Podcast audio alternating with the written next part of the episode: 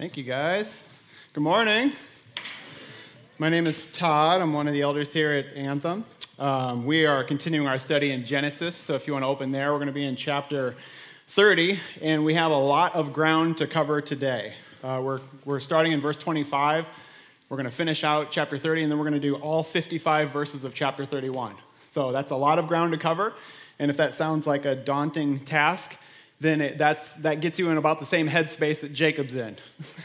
Jacob is, uh, went to visit his uncle Laban. Uh, he went to go just for a short visit, and that was 14 years ago. so he stayed a little bit longer than he planned, and, and the distance between him and home is 400 miles by foot or by camel. So you can see why, if you have something like that in front of you, you might put it off. like, you ever have like big things when it's so big that you don't even know where to start? It's, it's almost too big. That's, that's the headspace that Jacob is in. It's been 14 years. He's gotten kind of used to where he is. It's 400 miles. That's a long way.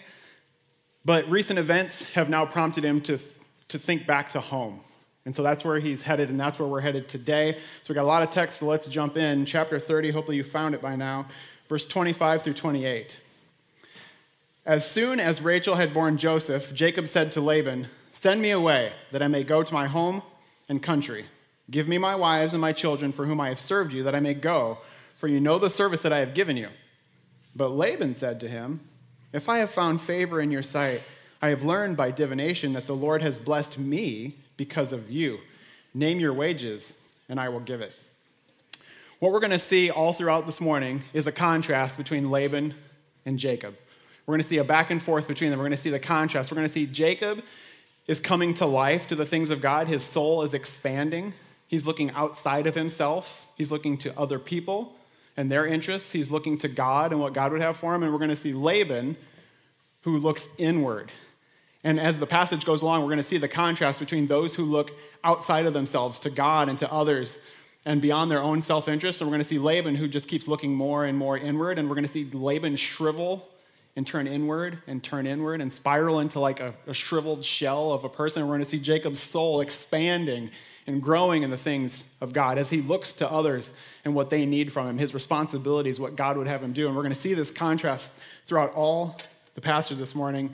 And even here we see Jacob. It says, as soon as Rachel had borne Joseph. So this is the first child born to Rachel. If you remember that last week, Rachel struggled with infertility. Rachel was the wife he loved. It was his, the one he worked for initially, but got tricked and ended up being married to Leah. And so now that he has a child through Rachel, it occurs to him, I don't want to raise my kid here. Now, he has other kids, and this should have dawned on him before now. but Joseph, I think, is like the first child through Rachel, through the wife. This is the, this is the way he wanted it. And now that things are getting real, he's like, I need to get home. And so that's what prompts him to start. Recent events in his, life have now prompted him back to the, what God had called him to initially. And, and maybe that's where some of you are this morning. Maybe recent events have prompted you to think again about God. Maybe something's happened in your life that you're like, I need to get back to church. I need to figure out this God thing. I need to get back to where I'm supposed to be. Recent events in his life have now prompted his thoughts back towards where he should have been thinking all along. And it's making that 400 mile trip seem worth it now. Yes, it's a big deal. It's always been 400 miles. The trip hasn't got shorter since Joseph's been born. But recent events have now prompted him to think that trip is worth it because I need to be back home where I belong, where I was always supposed to be. I was never supposed to be gone this long. I shouldn't have been gone this far away. It's time to go home. But Laban's interests are self interests. You see this? The, the second that he gets a whiff, it's been 14 years, he's had a pretty good run. And now all of a sudden Jacob wants to go, and he's like, don't, please don't go, because you are really good for business. The demons told me that you're good for business. You see that? He learned by divination. What, what, what's Laban's interest in God? What's he, what's he, he's willing to turn to religion to try and figure out how to better his own situation. He's willing to do the church thing if it benefits him. He's willing to, to talk to the gods if there are any. But what he talks to them about is his money. His only interest in God is what can God do for him. So he's willing to send out a lifeline. If anybody's out there, can you help me keep this money in my wallet? What's going on? I want to stay wealthy. And the thing that I, I've, I've learned is that Jacob is good for business. And I don't really care about Jacob or what's good for him or for his family, my daughters, my grandchildren. I don't care what's good for them. I care what's good for me. So, whatever it takes for you to stay, You ever been in that place where something good is slipping through your fingers and you see it going away and you don't know what, to, what your life will be like without it? And so you're willing to do whatever it takes to make it stay? That's the headspace that Laban's in. He's turning in on himself. The only he's even willing to be religious if it helps himself.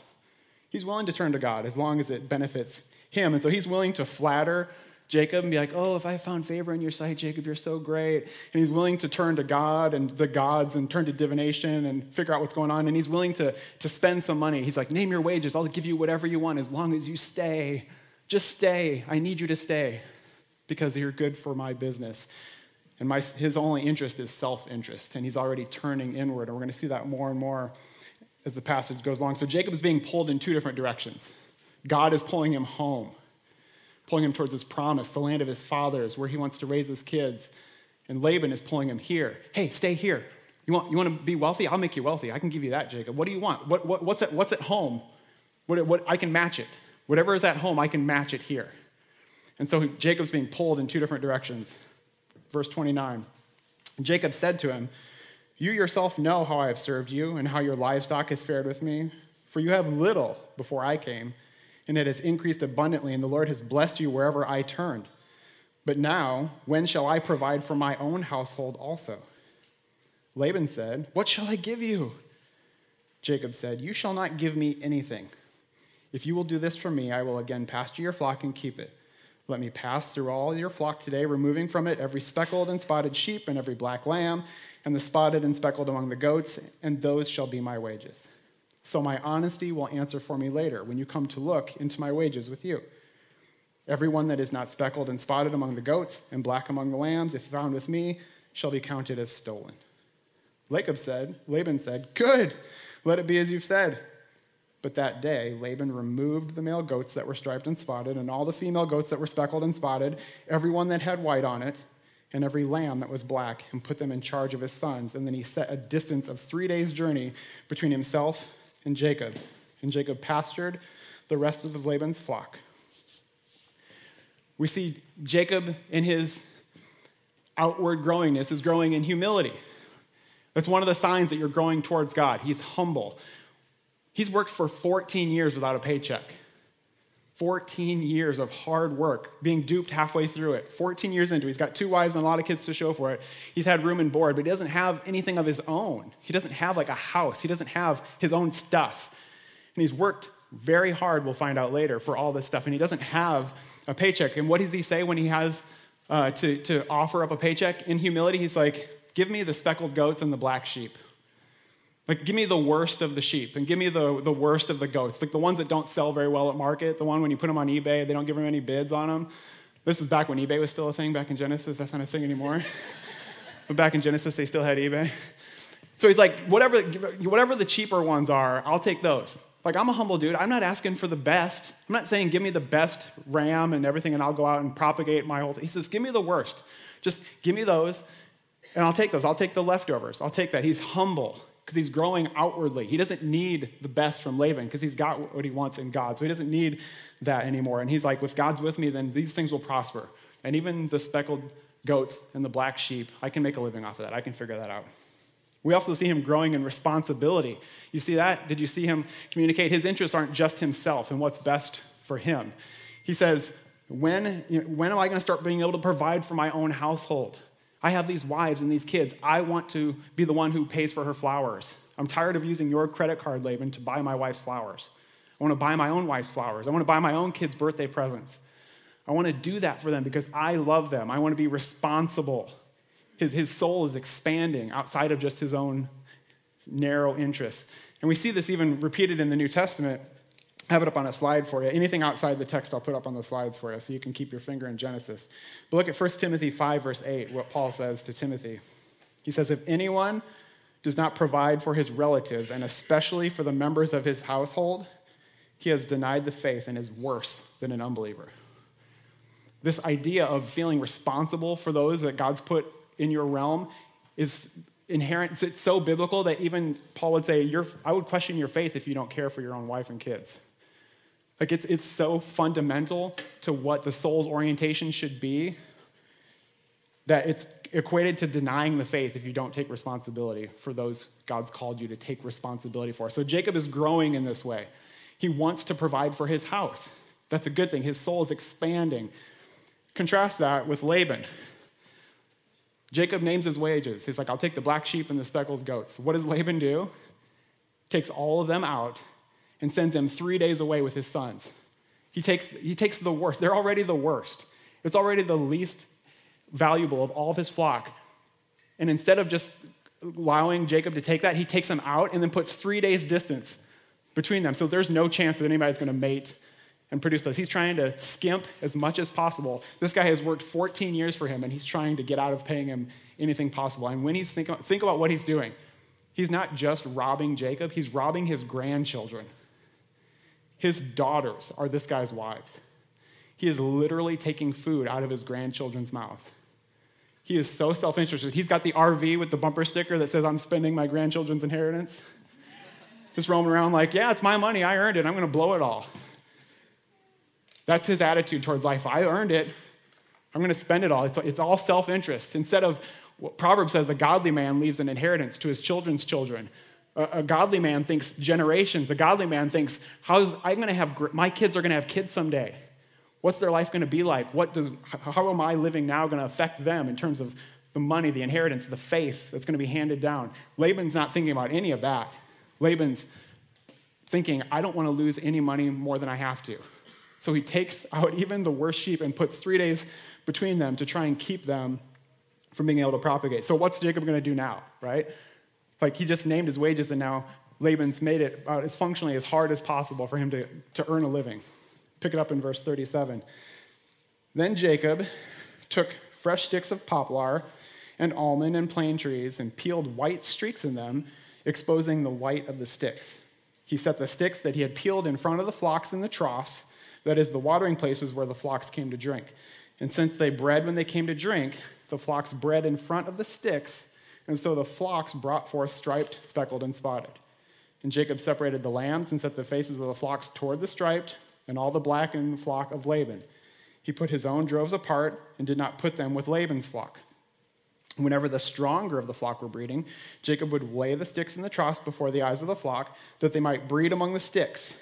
But for the feebler of the flock, he would not lay them there. So the feebler would be Laban's, and the stronger would be Jacob's. Thus the man increased greatly and had large flocks, female servants and male servants, and camels and donkeys. So before you ask, I don't know. Nobody knows. this is not how that thing works. imagine, imagine if it did work that way. You'd have to be so careful about how you decorated your bedroom you like re-question that abstract art when an abstract kid. This is not how that works. There's no reason why this should work. The only point of any of this is that God is with Jacob. No matter what he does, it is prospering because God is with him. And God is with him even if Laban is against him. That's the point of this story. It's a crazy story. You're like, oh, that doesn't make any sense. You're correct, it doesn't. The only way it makes sense is if God is with Jacob.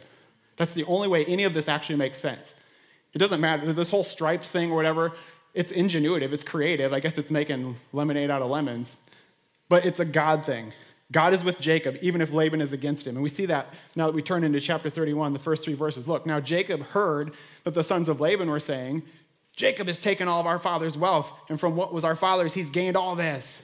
Like, oh, Jacob is, is robbing my father. It's like, are you kidding? Robbing him? Are you kidding me? And Jacob saw that Laban did not regard him with favor as before. Laban's face had changed when he looks at him. He's like, I don't think he likes me anymore. Then the Lord said to Jacob, Return to the land of your fathers and to your kindred, and I will be with you. That's what's going on here. God is with Jacob, even if Laban's against him. And this crazy plan that doesn't make any sense is working because God wants to send Jacob out with wages. And so, if speckled sheep are what he says his wages are, speckled sheep he has. If black sheep are what he wants, then black sheep is what he has. And he's giving him what he needs to do the thing he wants to do. What does Jacob want to do? Take care of his family. What's he willing to do? Whatever it takes with what he has to honor God. He's doing whatever he can to try and fulfill his obligations, to expand. He's like, I want to f- fulfill my responsibilities, and I don't have much to work with. but whatever I have, I'm going to employ for the glory of God and the good of my neighbor. And right now, my neighbor are the people who share a last name with me and live in my address. And he wants to do that. And so God provides him the thing that he wants to do because this is a godly thing he's opening himself up to. And so God provides a way for him to do the very thing that he's trying to do. God is with Jacob. And we see that God's with him, and that's causing problems. Right? Laban's sons are now mad at him. Laban's countenance has changed. You know, like the way like your dad, like he would like hold his face and you're like, uh-oh. like that look, like, I think they're mad at me. His face has changed towards Jacob. But some of us don't have a category for this. We have Christian, and we have people with problems. If you're a Christian, that means you don't have problems. And if you have problems, it's because you're not a Christian. We don't have categories for a Christian with problems. We don't have a category for that because we're like, well, if things are going wrong in my life, then maybe I'm not even a Christian, or maybe I need to try harder, or maybe, or it's like, or if I have these problems over here, oh, like, well, what's going on? Like, we don't have a way to, to, to blend the two, but what we see in Scripture all the time is everything has problems. You either have the kind of problems Christians have, which means unbelievers don't like you sometimes. Sometimes you don't get along with people based on your faith. Or you have the kind of problems unbelievers have, like Laban. His good thing is leaving and he doesn't know what to do about it. All the good things in his life are evaporating before him and he doesn't know what to do because he doesn't have a stronger appeal. God's telling, telling Jacob to leave and all he has is money to offer him. And Jacob's like, eh, I would rather go where God is. And he's got nothing to offer him. So you either have the kind of problems unbelievers have or you have the kind of problems Christians have. Jacob, right now, is experiencing the kind of problems he has because he's following God. If he had just decided not to go home, all these problems go away. If he had just decided not to ask for his wages to provide for his family, all these problems go away. All of them go away, but all these problems are because he is doing what God has said. And so Jacob, like us, have a, have a choice to make. Do we want the kind of problems that come with following Jesus? Or do we want the kind of problems that come with ignoring what he's asked us to do? Which problems do you want to have, Anthem? Which problems do you want to have in your life? You will have them. Stop trying to imagine a life without problems, it doesn't exist. You can either have the problems that come with following what God says and invite them, welcome them into your life, or you can have the kind of problems that you have for not following Jesus and resent the fact that they're there, even though you're doing everything you can to get out of a place where you have any problems. So, what's Jacob do? He has a decision to make. Which problems will he pick? Which problems will we pick? Verse 4. So, Jacob sent and called Rachel and Leah into the field. He's going to have a family meeting where his flock was and said to them, I see that your father does not regard me with favor as he did before, but the God of my father has been with me. I'm having problems, but God is with me. The presence of problems does not mean the absence of God. I think Luke said that a few weeks back. Remember that? The presence of problems does not mean the absence of God. God's with me. You know that I have served your father with all my strength, yet your father has cheated me and changed my wages 10 times. But God did not permit him to harm me. If he said, The spotted shall be your wages, then all the flocks bore spotted. And if he said, The stripes shall be your wages, then all the flock bore striped. Thus God has taken away the livestock of your father and given them to me. In the breeding season of the flock, I lifted up my eyes and saw in a dream that the goats that mated with the flock were striped and spotted and mottled. Then the angel of God said to me in a dream, Jacob. And I said, Here I am. And he said, Lift up your eyes and see. All the goats that mate with the flock are striped, spotted, and mottled. And I have seen all that Laban is doing to you. I am the God of Bethel, where you anointed a pillar and made a vow to me. Now arise, go out from this land, and return to the land of your kindred. Then Rachel and Leah answered and said to him, is there any portion or inheritance left for us in our father's house? Are we not regarded by him as foreigners? For he has sold us, and he has indeed devoured our money. All the wealth that God has taken away from our father belongs to us and to our children. Now then, whatever God has said to you, do. You see what God says to Jacob? He's like, I have seen everything that Laban has done to you.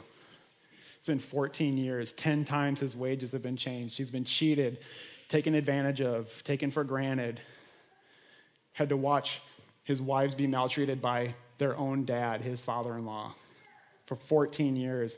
And God says, I've seen all of it. Jacob, be comforted. I have seen everything that has been done to you. Every wrong that has been done to you, I have seen it. Everything that's been done wrong to you, Anthem, God has seen it. He has seen the wrongs that have been done to you, been done wrong to your family members, those you care about. He's seen all those things. He has seen everything. that has been done to you. And that is a great comfort. Look what also he says to Jacob, though. I have seen everything that's been done to you, Jacob, but I've also seen everything that you've done. Remember, Jacob? Remember back at Bethel? I revealed myself to you in Jacob's ladder, and you woke up and said, How awesome is this place? And you lifted a rock and poured some oil on it, and you said, and you made a promise to me that you would worship me if I took care of you. Remember that, Jacob? I have it up on a slide for you Genesis 28, 20 through 21. This is what Jacob said. God revealed himself to him back in Bethel when he was on his way to Laban's house. Look what Jacob said. And God saw this. Jacob made a vow saying, If God will be with me and will keep me in this way that I go, I will and, and will give me bread to eat and clothing to wear, so that I come again to my father's house in peace, then the Lord shall be my God. God saying, I've seen everything that Laban's done to you. But I saw that promise you made as a poor, broke guy, first time out on his own, away from home, scared, trying to figure life out. I saw when I revealed myself to you, your response was, If I take care of you, I will worship you. I've taken care of you, Jacob. Now it's time to worship me. I saw the value made to me. Your move. God has been with Jacob, God has been with you. And for some of you, maybe that's you this morning. There were promises that have been made somewhere in your past that God saw, and it's time to cash the check. And, and God is saying, I've been with you. Are you with me? I'm with you. Are you with me? It's time for some of you to say, My God. First person possessive pronoun, my. God is up in heaven, but is he your God? He's been with you. Are you with him? Are you ready to say, God, you are my God? I will stand in front of everybody and say, That God, the one, the triune God, Father, Son, Holy Spirit, that's mine. I belong to him. He's mine, and he belongs to me. Are you ready to identify with him? He's been with you. He's seen everything and all the wrongs that have been done in your life. Do you see him? Do you remember the promises you made to him? He said, If you'll take care of me, then I will worship you, which was a pretty wimpy prayer, but it was something. It was better than nothing. But now God has done everything that Jacob put conditions on. Is Jacob ready now to actually do? Or were the conditions just to keep God at arm's length? Once God does the thing, that the last thing you asked, is there another thing that he needs to do? Is there another hoop you require him to jump through before you'll just say, Fine, I worship you, you're my God? It's like, okay, you got me through that health crisis. But now, what about my paycheck? Or now, what about getting married? Or what about a kid? Or what about another kid? Or what about a healthy kid? Has God answered the last prayer now you've just moved on to the next one? And you're going to get constantly, these conditions are keeping him at an arm length instead of just saying, My God. You've done everything I could ever ask and ever imagine, and I trust that in the future you'll do everything I need. It's time for me today to claim you as my God. You've claimed me as your own. I need to claim you in return. So, what's Jacob's move then? God's just said, Hey, I saw that, Jacob.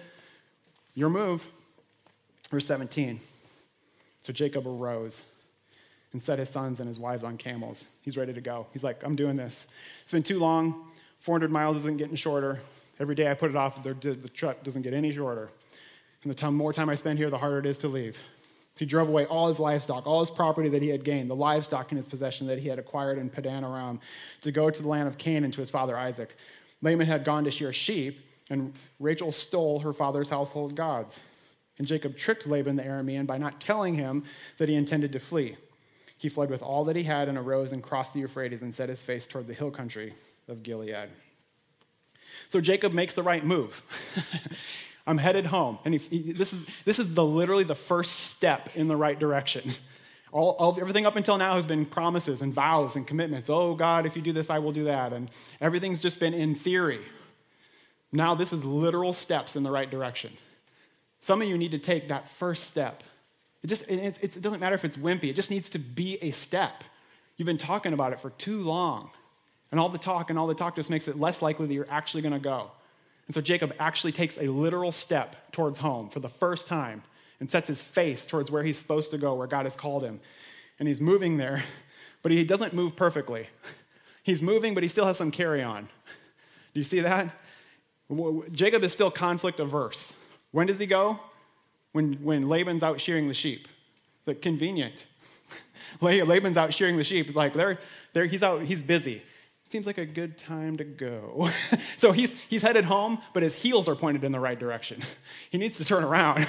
right now, he's kind of backing out. He's like, okay, it seems like a good time to go. I don't think, I don't think Laban can hear us. Let's go. And did you see what Rachel does on the way out the door? She steals her father's household gods. Which just this is just an aside, this is bonus sermon. If your gods can be stolen, your god's super lame. like if someone can steal your god, how dumb is your god? Like it can't even defend itself. Like somebody could literally steal your God. That's pretty weak sauce. So they're on the right trajectory, but they still got some baggage, right? And that's good news for us. That's good news. God didn't say, come, wait until you're perfect and then come. God said, come, Jacob, right now. And does God know who he's getting when he says come? Does he? He's, he just said, I've seen everything that's been done to you, and I've seen everything that you've done. Have you seen everything Jacob's done, Anthem? Have you been following along? Does God know what he's getting himself into when he invites Jacob over for dinner? Yes. So this is not brand new information to God, and this is great news for sinners who are trying to follow Jesus. Look, he's, he's making a step in the right direction. That doesn't mean they're perfect. They got some stuff to work out. This is a problem. You can't just continue to be conflict averse and try and trick people. And you probably shouldn't steal your father's gods. Even if he was mean to you, you probably shouldn't take revenge on him this way. Even though it's kind of a funny way to take revenge on him is to steal his god. like it's kind of an ironic way to, to stick it to the man. But they have growth to do, but they're in the right direction, which means you're growing. You're not, to be outward doesn't mean that you've arrived. It just means you're, you're growing. Your soul is expanding to the things of God and to those around you. So they're on the road, and then Laban is like a parent who kind of notices it's the wrong kind of quiet. You know, anybody, any of your parents, you know, you, you've been around on a Saturday and you're like, huh, we have kids. I haven't heard them in a while. Something's wrong. it's the wrong kind of quiet. He's like, wait a minute. There should, Jacob has like 11 kids. There should be a lot more. What's going on? And so it's the wrong kind of quiet. So he notices, verse 22, when it was told Laban on the third day that Jacob had fled, he took his kinsman with him and pursued him seven days and followed close after him into the hill country. But God came to Laban the Aramean in a dream by night and said to him, Be careful not to say anything to Jacob, either good or bad. And Laban overtook Jacob. Now Jacob had pitched his tent in the hill country, and Laban with his kinsmen pitched tents in the hill country of Gilead. And Laban said to Jacob, What have you done? That you have tricked me and driven away my daughters like captives of the sword? Why did you flee secretly and trick me and did not tell me so that I might have sent you away with mirth and songs, with tambourine and lyre? Like, I was going to throw you a going away party. That's, yeah, that's not wasn't going to happen. Um, why did you not permit me to kiss my sons and daughters farewell? Oh, I love my grandchildren so much. I'm robbing them blind, but I just love them so much. Why did you leave? I'm such a good granddad. Now you have done foolishly. It is in my power to do harm. But the God of your father spoke to me last night and said, Be careful not to say anything to Jacob, either good or bad. It sounds like you didn't take that advice. Well, you sit here talking smack. And now you have gone away because you longed greatly for your father's house. But why did you steal my gods? Which is a crazy sentence. why did you steal my God? Because it, why is that your God if it can be stolen? Jacob answered and said to Laban, Because I was afraid, for I thought that you would take your daughters from me by force. Anyone with whom you find your gods shall not live in the presence of our kinsmen, point out what I have that's yours and take it. If anything, if you see anything that's yours, take it back. I don't want anything that's yours. Now Jacob did not know that Rachel had stolen them, so Laban went into Jacob's tent and into Leah's tent and the tent of the two female servants, and he couldn't find them. And he went out to Leah's tent and then entered Rachel's. Now Rachel had taken the household gods because she's smart and put them in the camel's saddle and sat on them questionable. Uh, Laban felt all about the tent, but could not find them. And she said to her father, Let not your Lord be angry that I cannot rise before you, for the way of women is upon me. So he searched, but did not find the household gods. Why does that work? Well, for the same reason why I'm not going to go on a spiel talking to you about what the way of women is. it makes people uncomfortable. so if he throws it out, it's like, oh, the way of women is me. He's like, enough said, I'll go over here. Laban's continually bending inward. He just keeps, he's sell, his only interests are self interest. God himself shows up to Laban on a desert road as he's pursuing his grandson or his, his son in law and says, Don't talk to Jacob. And he wakes up, continues to follow them, and then continues to talk to Jacob. He's so inward focused that even if God spoke out loud to him, he would ignore it. Have you ever been in that place? Let's say, for example, God wrote a book and then said something to you and you're like, eh, I'm going to do something else? Have you ever been in a spot where you hear God's voice? If you want to hear God's voice, just read your Bible out loud. And you're like, yeah, I don't want to do that. Jacob is so self interested that even if God himself were to show up and tell him what to do, he would ignore it because he's smarter than God. And his gods are out on the road somewhere, and he's got to chase them down. So he's going to ignore the voice of God who can find him on a desert road in order to chase down his little gods that he can't even find. He's so inward bent that he doesn't see how silly it is that his gods have ran away from him. In the meantime, the real God has found him in the desert or found him on a Sunday morning in Columbia, Missouri, and spoken to them out loud, and yet he's going to ignore that because he's still chasing his gods around wherever it is. Laban's so inward bent that he can't even pay attention to God because he's so focused on his little idols that he can't find. And they keep getting out of his hands. He can't hold on to them. And meanwhile, Jacob is outward bending. He's thinking about other people. And even here, like he takes a bold move and speaks for God and says, Laban, check everywhere. I don't have your gods. I have a God. I don't need your gods. Your gods, if even if they're made out of metal, that's all they're worth at best. I have the real deal. And he speaks very boldly and says, if you find those gods here, you can kill that person because I, I don't have your stuff. He's speaking like with integrity, and he's speaking on behalf of God because he's in clean conscience before him for the first time in his life. For the first time in his life, he is doing what God has asked him to do. And so he has the, the, the conscience to speak boldly. Some of us don't speak boldly because we're compromised and we know it. And if we spoke boldly, it would immediately shed a light on all those things in our own life that, are, that people would immediately see. Because we don't want to shine a light too brightly, because then all of our stuff would be shown too. Jacob is speaking boldly on behalf of God, saying, I don't have your gods. Why would I want them? They can be stolen. You can't even find yours. My God found you. Why would I trade this? Why would I trade? Mine, mine seems like the real deal. But this is the first time in Jacob's life that he has ever been accused of something he didn't do. For, for the most part, Jacob is a scoundrel. And if people throw shade at him, it's because he deserves it. Jacob's up to no good most of the time. But this is the first time somebody's ever accused him of doing something wrong that he actually hasn't done, so he doesn't take it very well. Look at verse 36. Then Jacob became angry and berated Laban. He's, I can't believe it. You would accuse me of wrong? It's like, this is the first time you've ever done anything right. Maybe, maybe perspective, Jacob.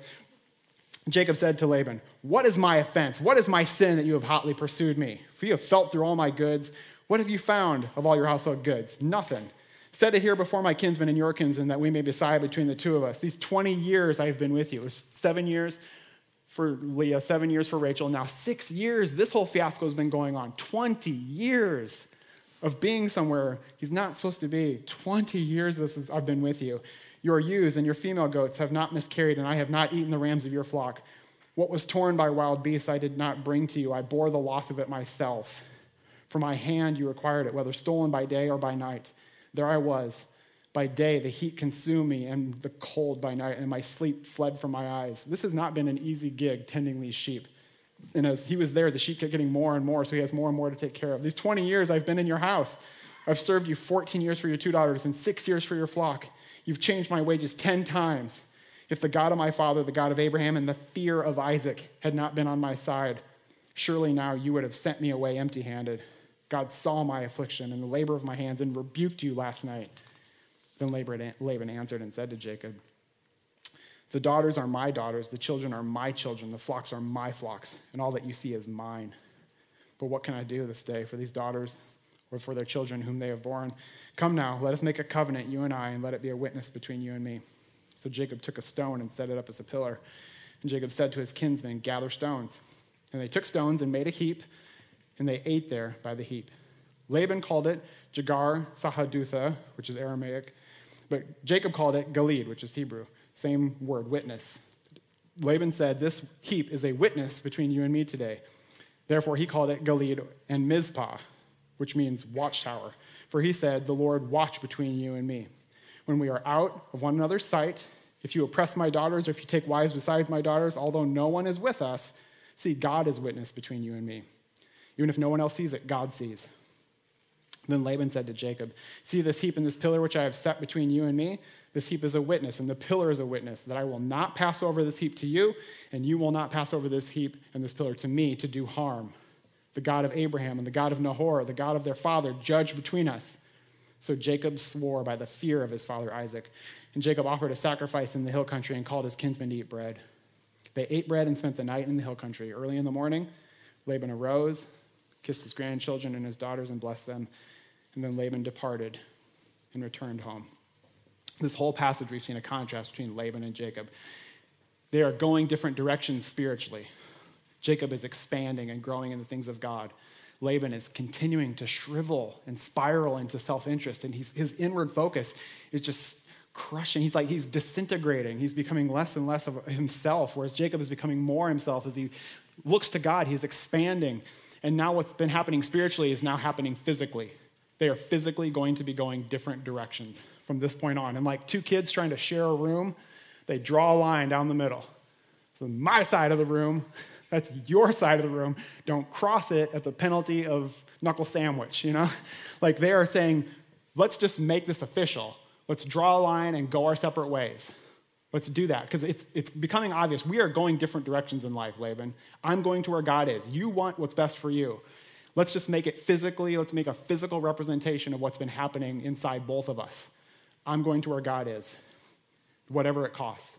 You want to stay at home because you're not willing to pay any cost. You want what's best for you. And so they set up this line, they set up with stones, and they mark it, and they call it witness or Mizpah, which is a watchtower, saying literally, this tower will watch over us. And even if nobody sees what's going on, God sees. And did you see whose name that Jacob swore by? We're in the book of Genesis, which we've titled the series Introducing God. And here's a new name for God that maybe you haven't seen before. Did you see twice he said it? The fear of Isaac. He swore by the fear of his father Isaac. This is a new name for some of us to think of God that way the fear of Isaac. You remember Isaac? He was wanting to do what he wanted to do. He wanted to bless Esau. He didn't care what God said, he wanted to do what he wanted, just like Laban. He was inward focused. And in the midst of trying to go against God's will, he realized that God had arranged things so that he was blessing Jacob. Even though he was trying his hardest to bless Esau, God arranged it so that he actually blessed his son Jacob and you remember what happened when he got caught, the moment he knew he was busted, when Esau came in and said, Hey, dad, I got the meat. He's like, Who are you? And it said he trembled with trembling. Like he trembled, trembled. His goosebumps got goosebumps. He came apart. In that moment, the fear of Isaac realized God sees everything and I'm up to no good. God sees it all. And in that moment, Isaac feared God. He feared him and said, God sees even this. I need to turn. God sees what I'm up to. And the fear of God came upon Isaac. And we see in the very next chapter, he's blessing Jacob on purpose this time, not by accident, but because it's always been what God called him to do. But now he's doing it out of obedience to the God who sees everything that he does. And so, Jacob, when he's sitting here making a promise, he says, I swear by the fear of my father Isaac. I swear by the God who sees everything, who sees all of it, no matter what happens, that I will follow him and I will not cross this line. I will not go the way of you, Laban. I will not go the way of idolatry and self interest. I'm going to go where God wants me, whatever that costs me. I'm going to continue to expand and go outward and think of the things of God, even if you continue to go in that direction. So, Anthem Church, as we land the plane this morning, God has not stopped watching. God is watching, He sees everything. He sees all that's been done to you, all the wrongs that have been done to you, but He also sees all that you have done. Now, if you are a Christian this morning, if you put your faith in the life, death, resurrection of Jesus, the fact that God sees everything is our greatest comfort. God sees it all. He sees that you've been wronged. You don't have to take revenge for yourself, He will avenge it for you. You don't need to send that hateful email, that text. You don't have to throw shade. God's got your back. He sees it all. And if it's a real wrong, He will right it. And if that person repents and believes in Jesus, He will put that sin on Jesus and not that person. It's not up to you. The good news is that God sees everything that you've done, which means when you go to communion, when you go to this table, there is not one sin of yours that is not paid for by this table. God sees all of it. And that is good news for the Christian. That means all your sins, every single one of them, even the ones that you didn't notice, are paid for by that sacrifice. Be comforted, Christian. When the band comes up and we sing and you make your way to the table and you, you take off a piece of the bread, which is Jesus' body, and you dip it into the cup, which is Jesus' blood that was shed for you, all of your sins have been paid for. There's none of them left out that you have to make up for. There's no, there's no part on the end that's your responsibility to make up the difference. All of it is on that table because God sees everything. And that's great news for those of us who love Jesus. If you have not yet committed your way to Jesus, or you're still in that spot where it's been 14 years stuck in a bad habit, or 400 miles seems like a long way, and I'm not sure if I'm up for it, God sees what you are doing. And your trajectory, your inward self interest, is going to shrivel your soul. And the more that you get into it, the more shriveled and narrow minded you are. The, the most narrow interest in the world is self interest. It's just you, and the world revolves around you, and you shrivel and shrink. So today, if that is you, repent. Because if you are hearing my voice today, like Laban on that road, he could have stopped and not tracked Jacob down. He could have stopped and not said anything to him. He could have listened to the voice of God and obeyed. Today, you can repent. You can turn. Instead of being on this trajectory of going one way or the other, you, if you're going the wrong way, you can stop and repent, which means turn around, change your mind, and start going the direction that God has you. You do not have to continue on this downward, inward, shriveled spiral. You can expand, but it means giving up those idols. It means stop chasing all those other things and stop, start listening to God and following Him. Let's pray. Heavenly Father, thank you for your word and that it gives us the opportunity to step outside of ourselves. Thank you that the world does not begin and end with me and my interests. There's so many things I care about, so many things that I want for myself. And if I get consumed and caught up in them, I can easily make that my entire day without a thought to my wife, my kids, my neighbor, my God. I can consume myself so easily. It's, it's the easiest thing in the world to fall into is to, to fall into self interest and narrow minded self interest. Lord, forgive us. Thank you for this table that you set before us where your son paid for all of our sins. Not one of them escapes your notice. You see everything, which is terrifying. But it's also the most comforting thought in the world to know that when I come to this table, every one of my sins is paid for because you have not missed any of them. And knowing all of that, you still sent your son. Knowing everything about us, just like Jacob, you knew what you were getting yourself into. When you called Jacob home, you knew who you were getting. When you call us this morning, Anthem Church, you know who you're getting. You know the carry on baggage that's going to come with us. You know that those baby steps are going to be weak and we're going to fall and we're not going to look good trying to walk. Some people might even laugh and say, Why are you even trying to walk? You're not doing a great job. You can't walk. Lord, give us faith to take those first steps, those weak, immature first steps. And if we've been walking, following you, give us faith and perseverance to keep walking towards you despite the carry on baggage, despite those disappointments we have with ourselves. May we look to you and say, God, if you are with me, who could be against me? If you're for me, what could ever overtake me? Help us not to chase idols, to chase things that slip through our fingers, but help us to depend on you, the one reliable God who finds us wherever we are, out in the desert, by ourselves, in a room full of people, in a crowded room on a Sunday morning in Columbia, Missouri, you find us and you speak to us. Help us not to neglect your voice, but to follow you. And as we take communion this morning, remind us that all of our sins in you have been seen, paid for, and forgiven. In your name we pray. Amen.